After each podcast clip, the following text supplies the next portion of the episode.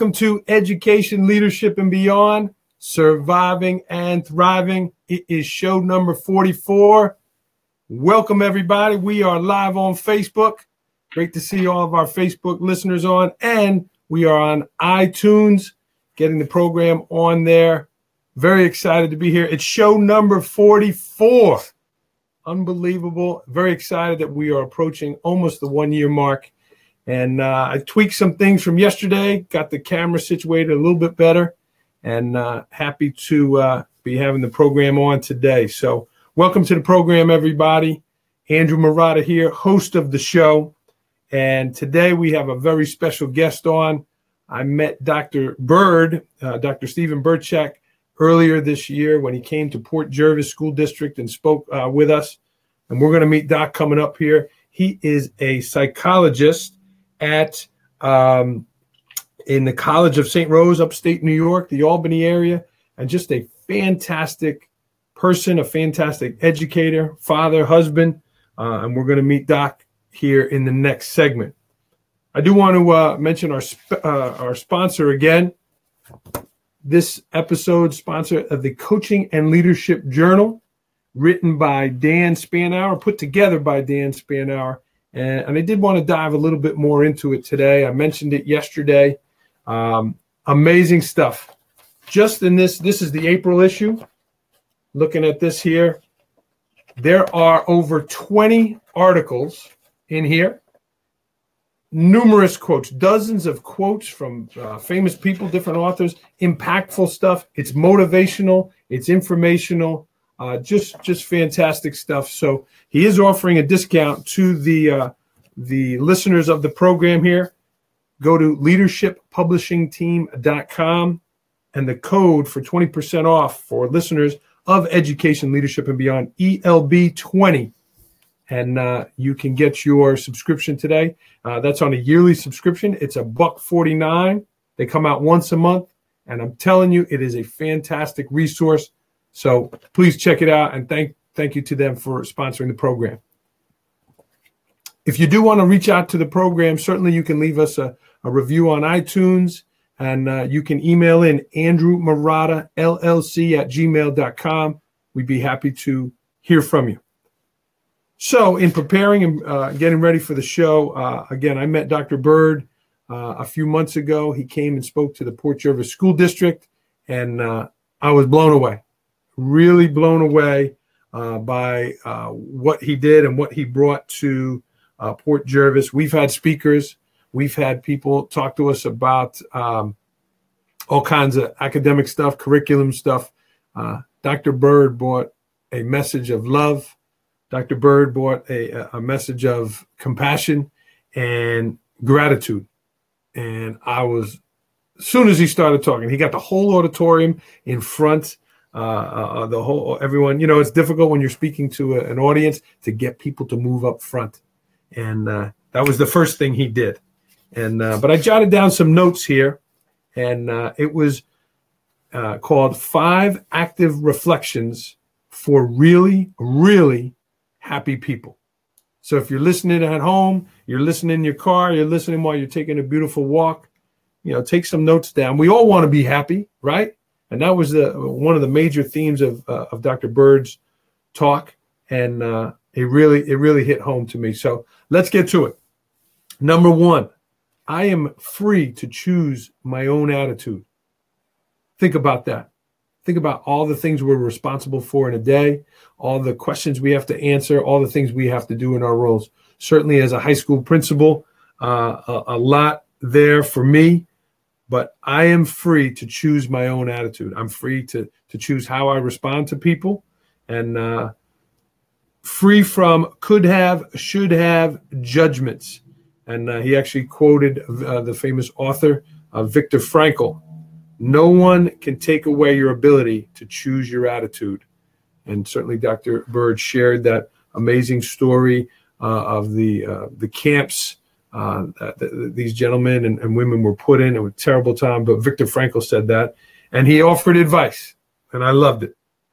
Three small changes, three small things you can do while choosing your own attitude. Number one, Dr. Bird said, tab. take a breath, right? You're angry, something's bothering you, something's under your skin. Take a breath. I've talked about that uh, on this program before. I've talked about that in my own book, uh, the, the importance of breathing, right? Deep breaths before you respond. Number two, crisis or inconvenience. And you're going to hear Dr. Bird talk about that. Uh, that's his latest book. It's not a crisis, it's an inconvenience. So, is the situation that you're responding to just an inconvenience? Because a lot of times people respond as if it's a crisis. You know, a crisis is certainly uh, your house is on fire, your house is on a flood, uh, you have a major uh, health issue, things like that. Um, people cutting you off on the road, which is what Dr. Bird talked about uh, in his speech to us, uh, is not a crisis. It's an inconvenience. The last thing he said quarantine your poisons.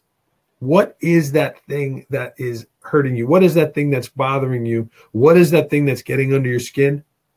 Quarantine it, get it off to the side, get it out of your system. Number two, in talking about reflections of really, really happy people, I want to be one of those people. And maybe that's why I identified so much uh, with what Dr. Bird had to say. I like my best self and your aptitude for self compassion. Think about that. Think about how you forgive yourself when you make a mistake. This is something that I've struggled with, right? I'm trying to be perfect, maybe too perfect. And uh, you have to forgive yourself. It's okay to make mistakes. Dr. Bird talked about uh, suicide rates have doubled in the past 10 years. Amazing. And, and, it's quite it's quite sad and certainly working with young people we've seen that uh, in my school and we've seen that uh, uh, far too often have an aptitude for self-compassion and the ability to forgive oneself small changes give yourself permission to be fragile and be human again this was the the message that dr bird shared with the port jervis staff uh, it was an amazing speech. And uh, how about number three? I see the good in others. Have a grateful perspective. Invest in the beauty of life. And think about that. All the people you work with and cross cross your life uh, each day. If you can only see the good in that in those people, you're not going to see the bad. You're not going to notice the bad. You're not going to talk about the bad. Oh God, lost us here technical difficulties. it's not a sorry, everybody. it's not a crisis, doc. It's an inconvenience. What happened? oh man. Uh, we're gonna get this fixed. That's what the live radio do to you. Everyone okay there on our viewing uh, audience? We okay? All right. We'll get this set up here, Doc. It's not a crisis. All right. Sorry, everybody at home. I'll put this up here. There's no uh, there's no second takes in live radio. All right. I'm going to have to adjust that in a bit. Calm. It's okay. Number four, I am a calming influence on others. Do you ramp people up? Do you bringing uh, bad intensity to situations. I, I have been guilty of that, absolutely, and uh, I try to calm and others keep people calm again by my reactions to things. Right? Uh, he talks about escalating behaviors or de-escalating, and it's is it true? Is it kind? Is it necessary? Talking about your response and your um, your dealings with people. And the last thing Dr. Bird talked about, well, he talked more than that, but in this specific area of five active reflections for really, really happy people. Number five, I love and I am loved. Everything good that has happened to me in my life is because of love. Now, we've had numerous speakers over my career as an educator. I don't know if I've ever met some somebody that talks so much about love and your compassion for others and kindness for others, and uh, really was impressed uh, with, with, Dr. Bird. And like I said, he's going to be our guest uh, coming up here in the next segment on education, leadership, and beyond. I do want to again highlight um, our sponsor before the sh- for the show. Before we meet Dr. Bird, check it out: Coaching and Leadership Journal by Dan Spainhour. Go to the leadershippublishingteam.com. Uh, it's a buck forty nine a year. It's a great resource. A ton of uh, of things in here for us, and I like it's a it's not just a piece of paper. It's a heavy duty thing, and uh, you're looking for quotes. You're looking for motivation. You're looking for great stories. They're all in here. The Coaching and Leadership Journal by my friend Dan Spainhour. Dan, thanks for sponsoring the show. All right, here he is, man, myth, legend. Welcome to the program, Dr. Bird. There you are. Hi, it's nice to be here. Thanks for inviting you, me on. I didn't knock you over with the fall of the computer. You made it. no, that's all good. Good. All good. Thanks. Doc, I know you're a busy guy, uh, you know, author, professor. Uh, I really appreciate you taking the time to come on. My pleasure. My pleasure. So, Doc, again, I mentioned we have so many uh, different types of speakers that have come in to talk about their expertise in a certain area. As I mentioned earlier, your message of, of happiness, your message of love towards others. How, how, how where did that come from? Where did that, that, that you, where did you make that decision to make that your theme of when you're going to speak to educators? Well, I, uh, you know, I've been teaching uh, at the college level uh, for 38 years, and um, uh, you know, one of the things that years ago when I got started in psychology, and I and I realized there's a really important place for this uh, in today's world is that uh, some 97 or 8 percent of all the journal articles that are written about psychology written about removing the symptoms of uh, the pathologies that we have or the uh, conditions that we have. And so very few were written about, you know, hey, what about us normal neurotics who, who just want to be happier? And I always wanted to, uh, you know, way back when I started digging into whatever few authors I could find. And, you know, like Abraham Maslow many years ago uh, had talked about this concept of self actualizing. And what he did is he studied people uh, who really uh, reached all of their potential in life, and and uh, they were very happy people. They were very fulfilled, and he said, "What is it about these people?" And uh, it really got me hooked because um, there's an awful lot of doom and gloom out there, and I realized that that there's a very important and noble place for uh, helping people with their suffering. But for many of us normal neurotics, which I include myself, uh, us normal neurotics, just getting through the next day, you know, what is it that we can do to actively either reflect on or uh, embrace in our own lives so that we can become happier? Um, you know, and what, what I'll say about happiness too is that you don't wake up one day and say, gee, I'm just going to be happier today. I'm going to, you know, laugh my, eh, you know, butt off today. I, you know, you don't, but that's the evidence that you really uh, find some meaning and purpose in life. And in fact, you know, as you were doing the introduction there with Viktor Frankl, you know, here this guy was in uh, one of the most condition, er, awful conditions that people could ever imagine themselves to be in. In World War II, he was in a, a, a Nazi uh, execution camp in Auschwitz, and he said, in in spite of these horrible, horrible, horrible conditions, he said, I can still find meaning. I can still find purpose. And uh, he said, the one thing that no one can take away from me is my ability to choose my own attitude. And, you know, when I spoke to your group uh, there, I said, you know, look, people are running around with cell phones and cars and homes and, and uh, you know, 90% of the world would give anything to trade places with your problems. And yet you're still not finding meaning and happiness. And, you know, the, the the statistic that you'd mentioned that uh, suicide rates worldwide have, have doubled in the last half century. And for my generation, uh, you know, they've gone up by 50%, you know, over 50 in the last 10 years. And we have to start to ask ourselves with all of this affluence and all this technology, it, we're, we're losing a, a, revolution of kindness and compassion. And, and so it really keeps me going. Uh, but I also, I just, uh, I enjoy life a lot and and so it, has been my passion for a very long time to talk about positive psychology and i teach a positive psychology course. And so uh, it, it's just an enjoyable uh, pursuit. And, and when i go out and i meet educators like yourself um, a lot of them are trying to get through the day but also there's some really really happy people out there doing what they're doing. And uh, and it's always a joy to see you know what is it that you're doing a little bit different than everybody else to have that good attitude do you notice that in people? Is that something if you're in somewhere new, you're out to dinner with your wife or your family, and is there something that sticks out in that person? You could say, I, I can tell. Is there, is there is there a sign? It's it's mostly the way you watch how people treat each other.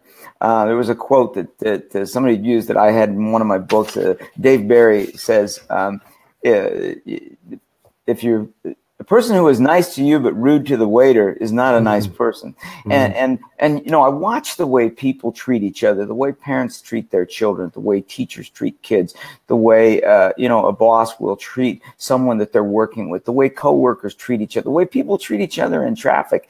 And uh, you know, it's easy to get a bad attitude because it, the the bad things that go wrong and the mean people out there, they really stick with us. But yeah, I do notice that. And in fact, whenever I cross paths with happy people, I'm always asking, you know, do you have a secret? Is there something that's going on?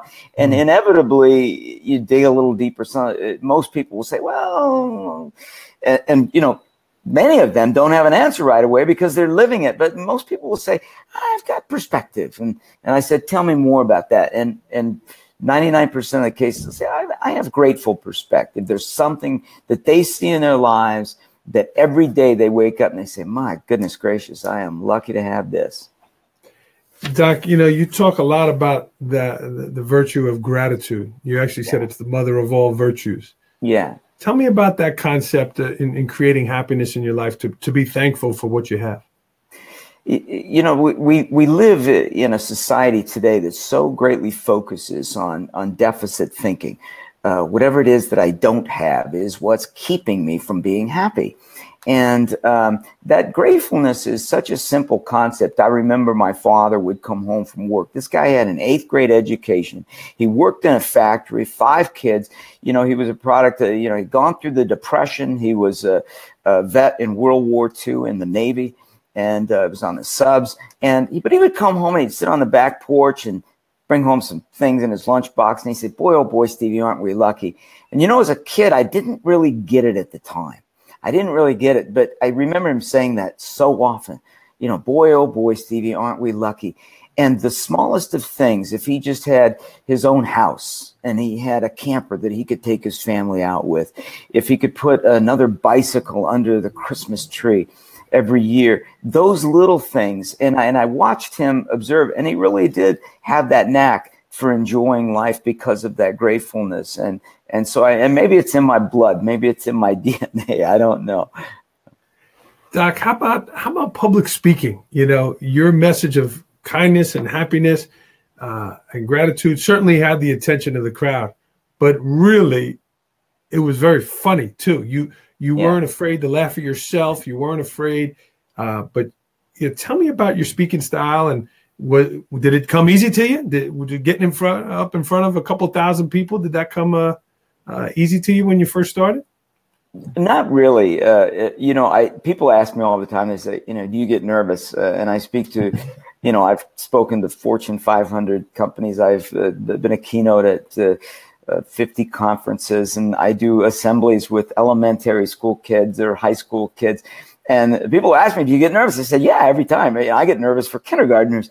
Um, uh, but I, I, you know, the only way that I really put myself in a in a place where uh, I do okay at speaking is that I remind myself that it's it's about the message, and if I stay focused on that, and I really do enjoy it. Um, and, and, I think that part of that, you, you, know, uh, you say that I'm funny, that I use props and all of these things. I love to laugh, but I think it's just the reformed class clown in me because I was attention deficit. I drove all my teachers crazy. I was bouncing off the walls, and I and and so you know, part of that when I use uh, props or I do stupid things or I tell stories that have happened to me. I mean, they're all true, and uh, it's just. Uh, you know, I don't think it, it comes natural to me, but somehow it works, and it's fun. You know, I enjoy it. I mean, this the skit. I grew up in Staten Island, New York, and uh, sometimes the accent will give it away. I think traffic was born in Staten Island. Some some people might say Brooklyn, but the anger that yeah. it creates, and I was one of them, and uh, and I'm glad I moved because yeah. it would ate it would ate me alive. But yeah. everyone can relate to that. Yeah, and, and you you just created a environment where we could laugh at ourselves going, yeah, I did that. I screamed yeah. at that person. You know? Yeah. I, I ask people, I say, uh, you know, raise your hand if you're uh, if you're a confessed road ragers, and usually only two or three people in the audience will do it. And you know, the research says about five percent of the people will admit it, but over half of all people on the road today, when they are pushed with aggression, they respond with their aggression of their own. And I say, yeah, you know, that we're quick to say it's that other guy, you know. And actually, in my book, The Jerk Whisperer, I had a whole chapter on the myths that we tell ourselves, like, you know, well, he had it coming. Well, I'm just giving them a taste of their own medicine, you know. Well, I'm just passionate. You know, no, I'm pretty sure you're a jerk. And, uh, I, you know, we make so many excuses. And every single time, you know, it gets back to what, you know, you're mentioning Viktor Frankl, that, you know, when you deflect, what you're saying is that the reason you have this attitude or the reason you're road raging is that guy. No, you chose to do that. And here it is. Here's a, uh, the picture. There, there's your, your handsome uh, grin on the on the front. Uh, I picked this one out. Certainly, the title yeah. had my attention. You know, uh, tell me about writing this book and what and what was this like for you? Well, it, mostly what, what the book is about is it's recognizing the jerk within because we can all, and, and, I say to folks, I said, there's one thing I hate worse than being mistreated by a jerk. And that's when I become like them. But I also realize that there's a little bit of that in everyone. No one is immune to snapping at your loved ones, at your kids. And, and we got to be careful because we don't want to become the person that we despise or make a whole litany of excuses as to why it's okay to lash out at someone that we work with or uh, a, a, family member. Well, if you wouldn't have done this, then I wouldn't have acted that way.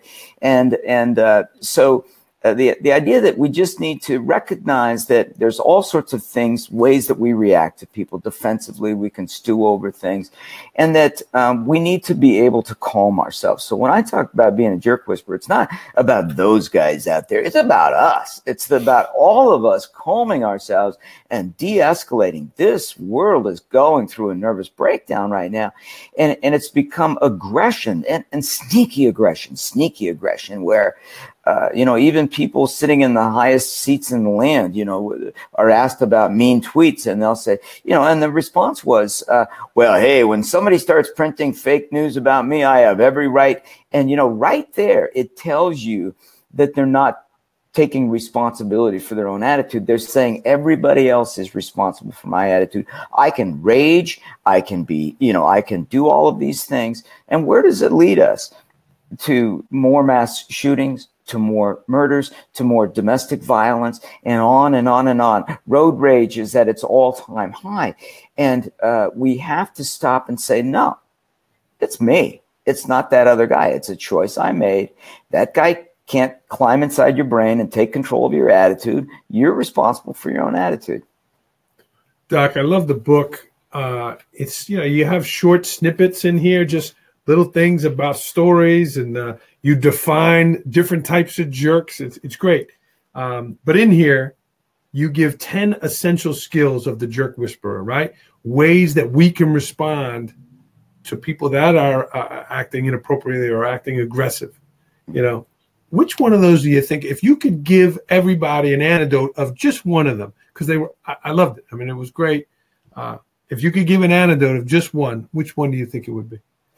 Well, there's you know, I, I, say a number of things in there. Things like practice not reacting. Um, know the difference between venting and disparaging. You can vent.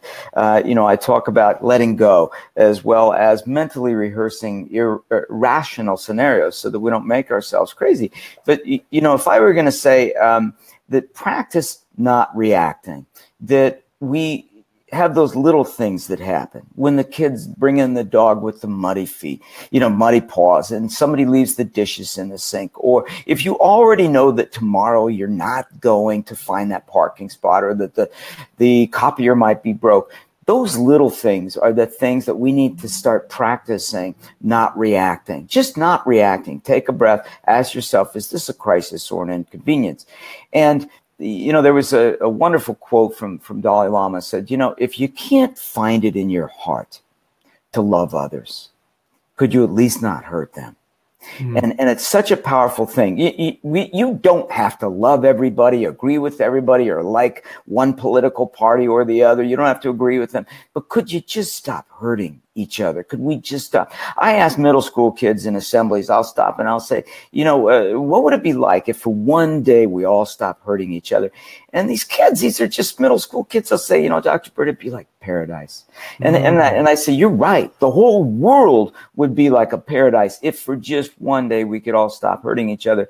So, you know, this idea of just practice not reacting um, is one thing we can all, and you might say to yourself, you know, I'm a little long winded on this, but you might say to yourself, you know, gee, I'm not as insane as that guy, you know, with the, with, with the, uh, you know, the assault weapon, or I'm not as insane as that guy who took somebody's life in a road rage. And I agree with you. You're right. You're not as insane as that person who's taking off that mass shooting, but every little thing when you snap at that even a, a, family member you snap at a waitress you take it out on that guy on the road you know you're going to give somebody a piece of your mind. You may not be on that grand scale but i tell you one thing you're adding to it. It's the little things that you're adding to that uh, all of the aggression in the world. So that calming influence that we need to just practice day in and day out. And doc is that you know when you speak to a group do you get that feedback from the, the people that, that, that you're making a difference in these kids' lives? Is that some of the feedback that you get? Yes, I do. Uh, you, you, and you well, mentioned powerful. Yeah, I, I, I mentioned kids, and uh, you know, I I love I love uh, uh, chatting with kids. I, I have teachers coming up to me and say, you know, Dr. Bird, you know, that was the best in service. Uh, one teacher got a hold of me two months later and she said, I've been teaching for 30 years. This is the best year I've had. And all it was was just simple reflective things like this. Um, sometimes I go out and I do assemblies with kids, and uh, you know, I wonder if I get through to them. I was at a high school a couple years ago, and I do an assembly about, you know, I have a choice. I can think for myself, and I can make a difference.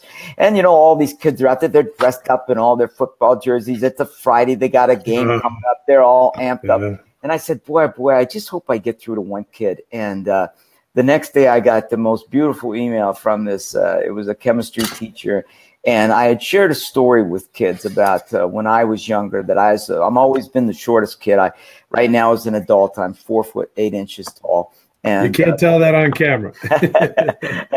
uh, but uh, the, yes, I I like to sound a little taller over the you know over the, on the camera. but uh, you know, I told a story about a bird and the bear, and I befriended this guy who was oh. six foot three, over two hundred pounds, and I weighed about forty five pounds at the time. And I shared this story with kids. I said, you know, you, you, many of you have power. I said, do you use your power wisely? And the next day, I got this email, and the teacher said that there was this kid who was always getting picked on in this class that she had. And, and after the assembly that day, this great big football player, is very quiet kid, always kept to himself, walks across the other side of the room and he puts his arm around this little guy who's getting picked on. And he says, I think you ought to leave him alone. And so later on, the teacher said, You know, why did you do that? That was very nice.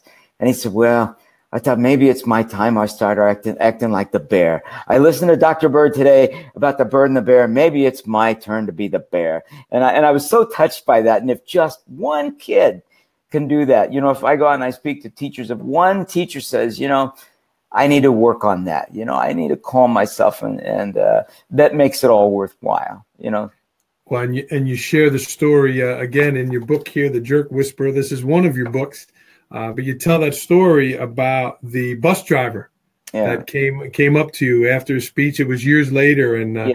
he wanted to tell you the impact uh, that that yeah. you made on his life. And um, Doc, I, have been uh, married uh, 17 years. My anniversary is actually coming up this Saturday. Oh, and after after your speech, uh, I went home, and you know, you know, to be the up and downs of life, and I told my wife, I said, love, patience, and gratitude. you, can't go wrong if that's all I if that's all I bring to the table. I think you'll be happy. Yeah, nice. I appreciate that very much.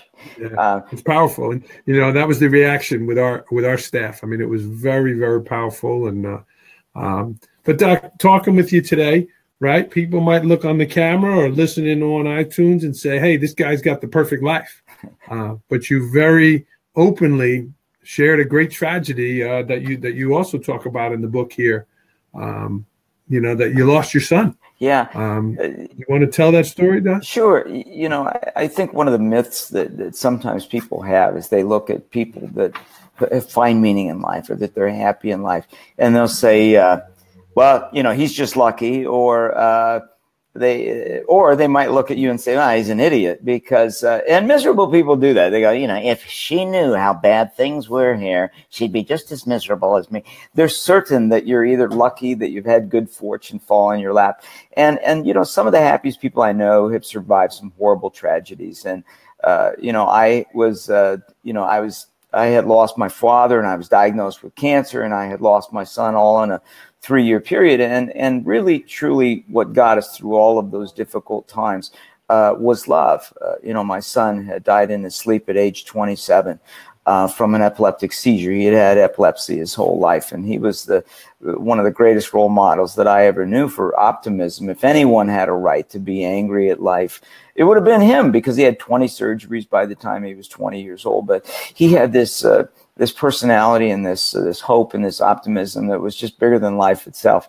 And he, he, he was always an inspiration to me. And and you, you know what I, I tell people is that um, you know you don't have to be perfect to be happy. You know, I, in fact I, I consider myself one of the most flawed persons that I know. But you can be very, very, very, very happy and have flaws. You can have things happen to you, and it's and it's about that that you know when you're looking at your life and saying uh, you know, not what have I lost, but what do I have left? You know, what's what am I going to do with what I have left? You, you know, when Viktor Frankl said, you know, you can't pursue uh, happiness, and, and, I believe that. You know, I'm going to be teaching a positive psychology course this summer. I tell them off the bat, I said, I, I said, you can't find happiness and you can't pursue happiness. The best you can do is you understand it. You understand it when you fully understand it, then you start to find more meaning in your life and and I have always been able to find meaning in in my life, and and that meaning does come from love and compassion and relationships, and uh, you know, in our relationship, Annie and I, and, and, and perhaps like yourself, you know, what you know in, in relationships that do last a long time, people don't hurt each other. You know, I work in a department, we disagree every meeting we go to, but we treat each other with dis- decency and kindness. And so we're best of friends. You know, we've all, I had been at both of their weddings, you know, other department members, and, and, uh, you know, we're very close uh, to each other, but it's the way we treat each other. It's the way you disagree. It's not that you don't disagree. I mean, you disagree and, and you know this from marriages every day, families, kids, but it's how you do it that makes that, that meaning in your life. So, you know, we did have a, a horrible uh, tragedy uh, losing Nick and I, I um, I can't imagine, you, you, know, every time I hear of a loss in a family, it's the first thing I think of. Uh, you know, what, what these parents are going through because it is the most horrible thing. Um, and we, we found so much meaning uh, in, in, our lives and what Nick was all about. And, and it isn't like you ever get over anything or you get past anything. I think you grieve till the day, uh, till the end of your days, to the last day of your own life. But you can grieve, and I think you can celebrate uh, people's lives at the same time. Yeah, and you do a nice, really nice job of celebrating your son in here. And I wrote down, uh, uh, you know, a great quote. Right? He said he had great belief. Yeah. It doesn't matter how much weight is on the bar. It matters if you believe that you can lift it. Yeah. yeah. And I have that quote, and uh, it was very powerful, and yeah. really, it's a nice, nice tribute to your son. And I compliment you and your wife and uh, you the rest of your family. I mean, it's you're you're an inspiration, Doc, uh, to to, to be who you are with that. So, um, Doc, let's shift gears a little bit. Uh, you know, you're you mentioned you're a college professor. How long did you say? Uh, I, I, I've, I've been teaching at the college level for 38 years, and uh, I started in my uh, 20s. And I just lucky I started out as a high school health teacher, and I was a high school wrestling coach, and uh, uh, and ended up, uh, you know, uh, becoming a professor at a pretty young age. And uh, so I've been at it for quite a while. I, you know, so I've taught you know like 38 fall semesters and 38 uh, spring semesters. And wow. and I had done quite a few summers. I had figured it out that uh, this summer it'll be my 99th uh, semester that, that I'll be teaching at the college level. This is and, it. Uh, well you're approaching 100 and I love it. You know I, I love it because um, you know with every new class list that I, I get is is I think there's a potential for someone to turn the corner or to see something new in their lives or to take something away that maybe they wouldn't have had before. And uh, just, you know, being with people in academia, it, it never gets old. Uh, uh, teaching never gets old. You know, I, I could do without a lot, like all of us. You know, some of the uh, things that we all have to do with meetings and all those things. But you know, when it gets right down to you, I, I can. You know, Lee Iacocca said it best uh, years ago. He said, "If any sane society truly had its values in order, we would uh, place the teacher and the parent as the most important roles in our society. Because what could be more important? Amen. Passing our values on from one generation to the next, and and and I believe that. Uh, you know, it's it's we have the most important jobs in the world: parents and teachers. Powerful. Doc, you know, you, you hear it, uh, you know, they say, uh, oh, those kids back then, those kids back then, and you hear every generation yeah. say it. But for since you've been doing it so long, do you see a difference now between the students you have now and those you might have had 20, 25 years ago? I, I think that there's always going to be an evolution uh, of students. There's always going to be an evolution of youth. And, um, and what might be the difference is that um, they're doing an awful lot of studies now in terms of technology and what that might be doing to our brains. And there's a lot of, of young people today that can make their iPhones and their iPads and their computers. You know, there's an old saying, it says, uh, you know, technology is, is a great servant, but it's a horrible master. And so, you know, they have a lot more distractions that are built in uh, that students way back when, you know, to, to the credit of many students today and what I find in college students is that it may be one of the most politically astute generations in the history of this country. So, uh, you know, on one hand, because they are they have access to so much information, they're they're really, really, really well informed, and they know a lot of things. One of the great challenges is they they're going to be have to to really dig through everything that's out there online. What's real? What's not real? Uh, and and through education, this is where you learn this in, in your high school, college courses. Uh, what does it mean to have a peer-reviewed journal? What does it mean to, you know, really use research correctly? What is real research? And so, you know, there are some differences. It's easier to become distracted when I used to have a break in my night classes, students would immediately start talking to each other. Right now, it gets real silent, and they all start looking at their phones. Mm. You know, mm. um, so it's easy to become uh, uh, distracted with those things. Uh, but each each uh, generation also has its its strengths. Sure, sure. Doc, you started mentioning the phones, and again, the happiness, right? The theme of yeah. happiness. You know, do you have conversations in your class uh, regarding cell phones and those faces in there and, and happiness? Is there you, you talk about that? Every single class, every single yeah. class, and, and, very often, you know, I've uh, had professors say these students, you know, they're always on their iPads, they're they're on their phones, and and you know, I tell my students, I say, you know, if I see you, you know, glancing down at your lap and uh, smiling, it's one of two things. It's one, you're probably texting during class, or you're a really creepy person. You know, but I I talk to them about that, and I say, you know, what what I do at the beginning of all my classes, say, you know, uh, what are your top 10 pet peeves of fellow students. And they'll say well you know texting in class or they're on facebook and stuff. And i said what are your top 10 pet peeves of uh, professors? And they said well not answering office hours or emails or and so i said well you know let's let's let's try to be mindful then in the time that we're in here. So whenever i hear professors say these students are always on there I say they don't do that in my class. And the reason why is that we talk about it ahead of time.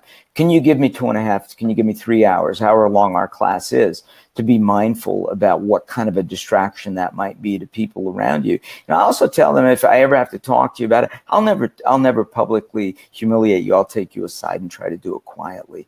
But, um, you know, I I, I really address those things up front. And that's one of the things that I actually, I talk to administrators and teachers about too But, you know, Robert Brooks said if, if, one of the things what education could do is is take the first week of school and and throw out all your textbooks. And let's just talk about what are classroom responsibilities and uh, how are we going to remember them and then what would be the consequences if we didn't live up to those responsibilities because we we have people if graduate students don't know how to act in classes fourth graders don't either you know so so you can't expect the but but to talk about those behaviors but the reason why I also tell them why it's so important is that so much research today, there's a wonderful book out there.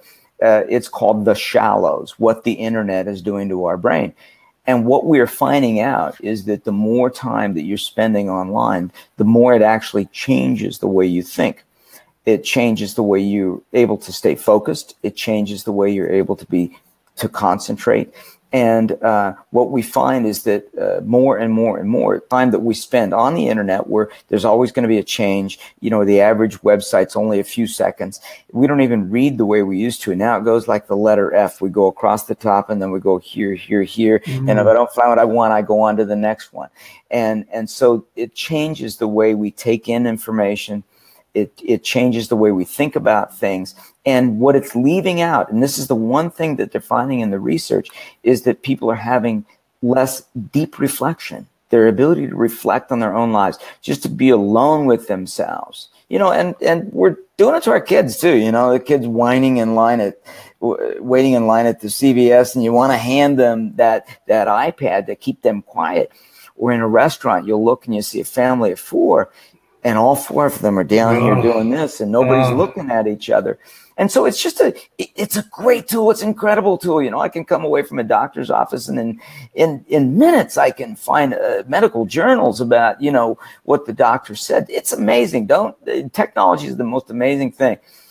But it as i said it it makes a great servant but a horrible master. And when it starts to control your life well, you can't go for a few minutes without you know, checking the Facebook without checking the Twitter feed. Um, you, have given up. You've, you know, your life is being taken over by that. And and let me tell you, there's a lot of advertisers out there pretty happy to make you that way too. yeah. But we have more mood disorders and anxiety disorders as a result of the amount of time that we spend online. I can believe it. Doc, that's great insight. Um, we are running out of time, Doc. I do want to get to the rapid uh, fire portion of the show people enjoy it, and uh, we got some quick we got some quick questions for you. Okay. Sure. You ready? Yeah. All right. Last book you read? Uh, last book I I read. Um, I'm I, I always read three books at a time, but I'm uh, the Captain, uh, Derek Jeter. Okay, nice. Are you a Yankee fan? Oh yeah, huge Yankee fan. Okay. Well, we'll give out uh, a shout out to my sister's blog there, Bleeding Yankee Blue. She writes uh, a Yankee blog there, so check it out. Uh, I grew up in, in, Denver because we had the Denver Bears, you know, and that was our minor league team associated with the Yanks. They didn't have the Rockies back then. No, did not no, have. No. Okay, the captain. Uh, and I wrote that down here. The Shallows too. That's in. So I'm going to check that out. Uh, last movie you saw? The Natural. it's one of my favorites. it's a good one. Oh, that's a great movie. I love it. Um, Favorite speaking engagement moment? Uh, I a couple that I mentioned earlier. You know, like the the kid that that said to me that it's my time to be the bear. I like that. That's powerful. Yeah, that's a yeah. great story. there. um, your biggest pet peeve? Somebody who's very happy. What's your biggest pet peeve? Uh, probably my biggest pet peeve is when uh, you know we make excuses for being jerks. That's all. You know, when we deflect our responsibility. It's everybody else's fault except mine a place you go to relax or de-stress?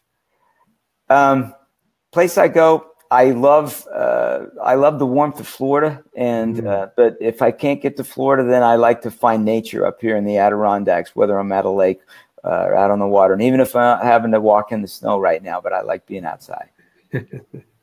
Who is your biggest inspiration? Um, uh, biggest inspiration for me, I, I, had a high school wrestling coach that always saw the good in me, and as a result, uh, I started to believe it. And uh, he he was always so proud of everything that I did. And maybe the biggest inspiration, biggest inspiration that I've read are people like Viktor Frankl, and uh, uh, you know, I told you about the Auschwitz survivor, mm-hmm. and Abraham Maslow. huge. Leo Buscaglia, one of my favorites too, one of the great authors, talked about love. And and what was your high school uh, coach's name? Joe Clune. Uh, he passed away a few years ago, and mm-hmm. uh, he always had a saying, "Bertie, I'm just busting my buttons." You know, it's like an old school saying. You know, you're busting your buttons because your chest is. And right to the end of his life, every time I saw him, he had the same thing. Ah, Bertie, I'm so proud of you, and and and truly, you know. Uh, you know, I didn't even think I was going to go to college, and uh, he he got me in, and and uh, went from there. You must be proud of the work uh, that you, that you were doing there. Yeah. Short term short term goal one to three months. One to three months. Uh, I'm gonna uh, uh continue to piece together a book I'm working on, and it's about uh, those active reflections for happiness. Oh, great. Long term goal, five to seven years. A long term goal. Um, I've got, I, I, you know, I've got about three books in the hopper, and so you know, I want to continue to work on those, and I want to, uh, you know, one of the things that I'm going to try to do is, is cut back on some of the teaching that I'm doing because I want to expand teaching, uh, you know, nationwide and to reach out to a lot more people. Um, you know, I've I've spoken to thousands, but I really want to do that a lot more and to spread myself out. There. Well, let's. I'm going to skip ahead then. I'm going to skip ahead. Well, if people do want to contact you uh, to, to, to to book you for a speaker, what would be the best way they can get in touch with you? Well, you can go to docbird.com, D O C B I R D, docbird.com, or you can just write to uh, jerkwhisperer at gmail.com. And, okay. Uh, well, they get in touch with me. I'd give you a testimony because your speaking was uh, was fantastic. Um, back to the rapid fire. Favorite comedian? Ah, favorite comedian, um, Steve Martin. Okay, good. We've been showing my kids clips of Saturday Night Live. you wild and crazy wild guy. and crazy guy. favorite story uh, in the book? You tell so many great stories in here. Which one's your favorite? Ah, gosh, I, I, I, couldn't even say uh, uh, which one is, is my favorite. Um, probably the one that I uh, story that I share about my son uh, or sons when I share about my family members. Okay, all right. And uh, my last question: What's next, Bird? What's what? What's next for um, staying on this path, uh, you know, I, I, I, as I said, I, I think the world really, really, really, really, really needs. Uh, we just need to keep reminding each other of the important role that we play and that everybody plays a role out there. So what's next for me is to just keep doing what I'm doing. Well, you're doing great work, Doc. Uh, I, I'm, I'm dealing with high school kids. You deal with college students, but that happiness, that message of gratitude, you know, they have all right there in the police. And uh, we're going to look to try to have you back in Port Jervis. And uh, uh, I really do appreciate the, the time you, you gave us today. You know, and I, and I just want to say this too. Um, I spent some time reading your book and I really, really, really enjoyed it because one of the things that, that I really like about you is you place so much importance on people, on family, and then also just simply relationships, how you treat people on a day to day basis. And I just want to let you know that after reading your book, you've inspired me and I appreciate that very much. It's a great book. It's a very good book. And there's so much great common sense in there that every beginning leader out there, not even those, I, I think that all of us are leaders in some way or another because we affect other people's lives. Some great common sense in there. So I just wanted to mention that to you.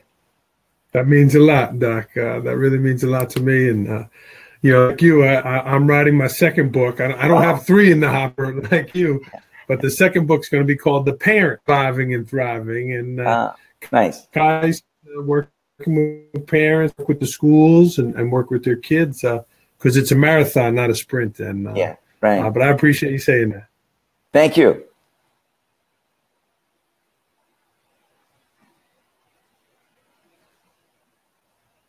It's an inconvenience, and uh, that's a, a, name of one of your books, there, isn't it? It's right. Yeah, it's not a crisis. I, I had shown you this earlier. That this is. There you uh, go copy of the book. That's actually my wife on the cover there because she's the best at de-escalating for everybody. You also mentioned that you know the story of the bird and the bear, and I told you in the last year that I made that into a book, a children's book now. So I love the bird and the bear. That's my children's book. Well, for our listening audience, I do recommend you go on there. Doc, best way to get those is Amazon?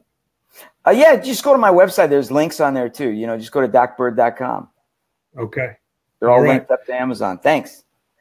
We are going to sign off here with Doc Bird. This was episode number 44 wow. of Education, Leadership, and Beyond. We are going to go out and change the world for the better. Doc, uh, thank you so much. Thank you. Appreciate you having me. All right. Signing off. Okay.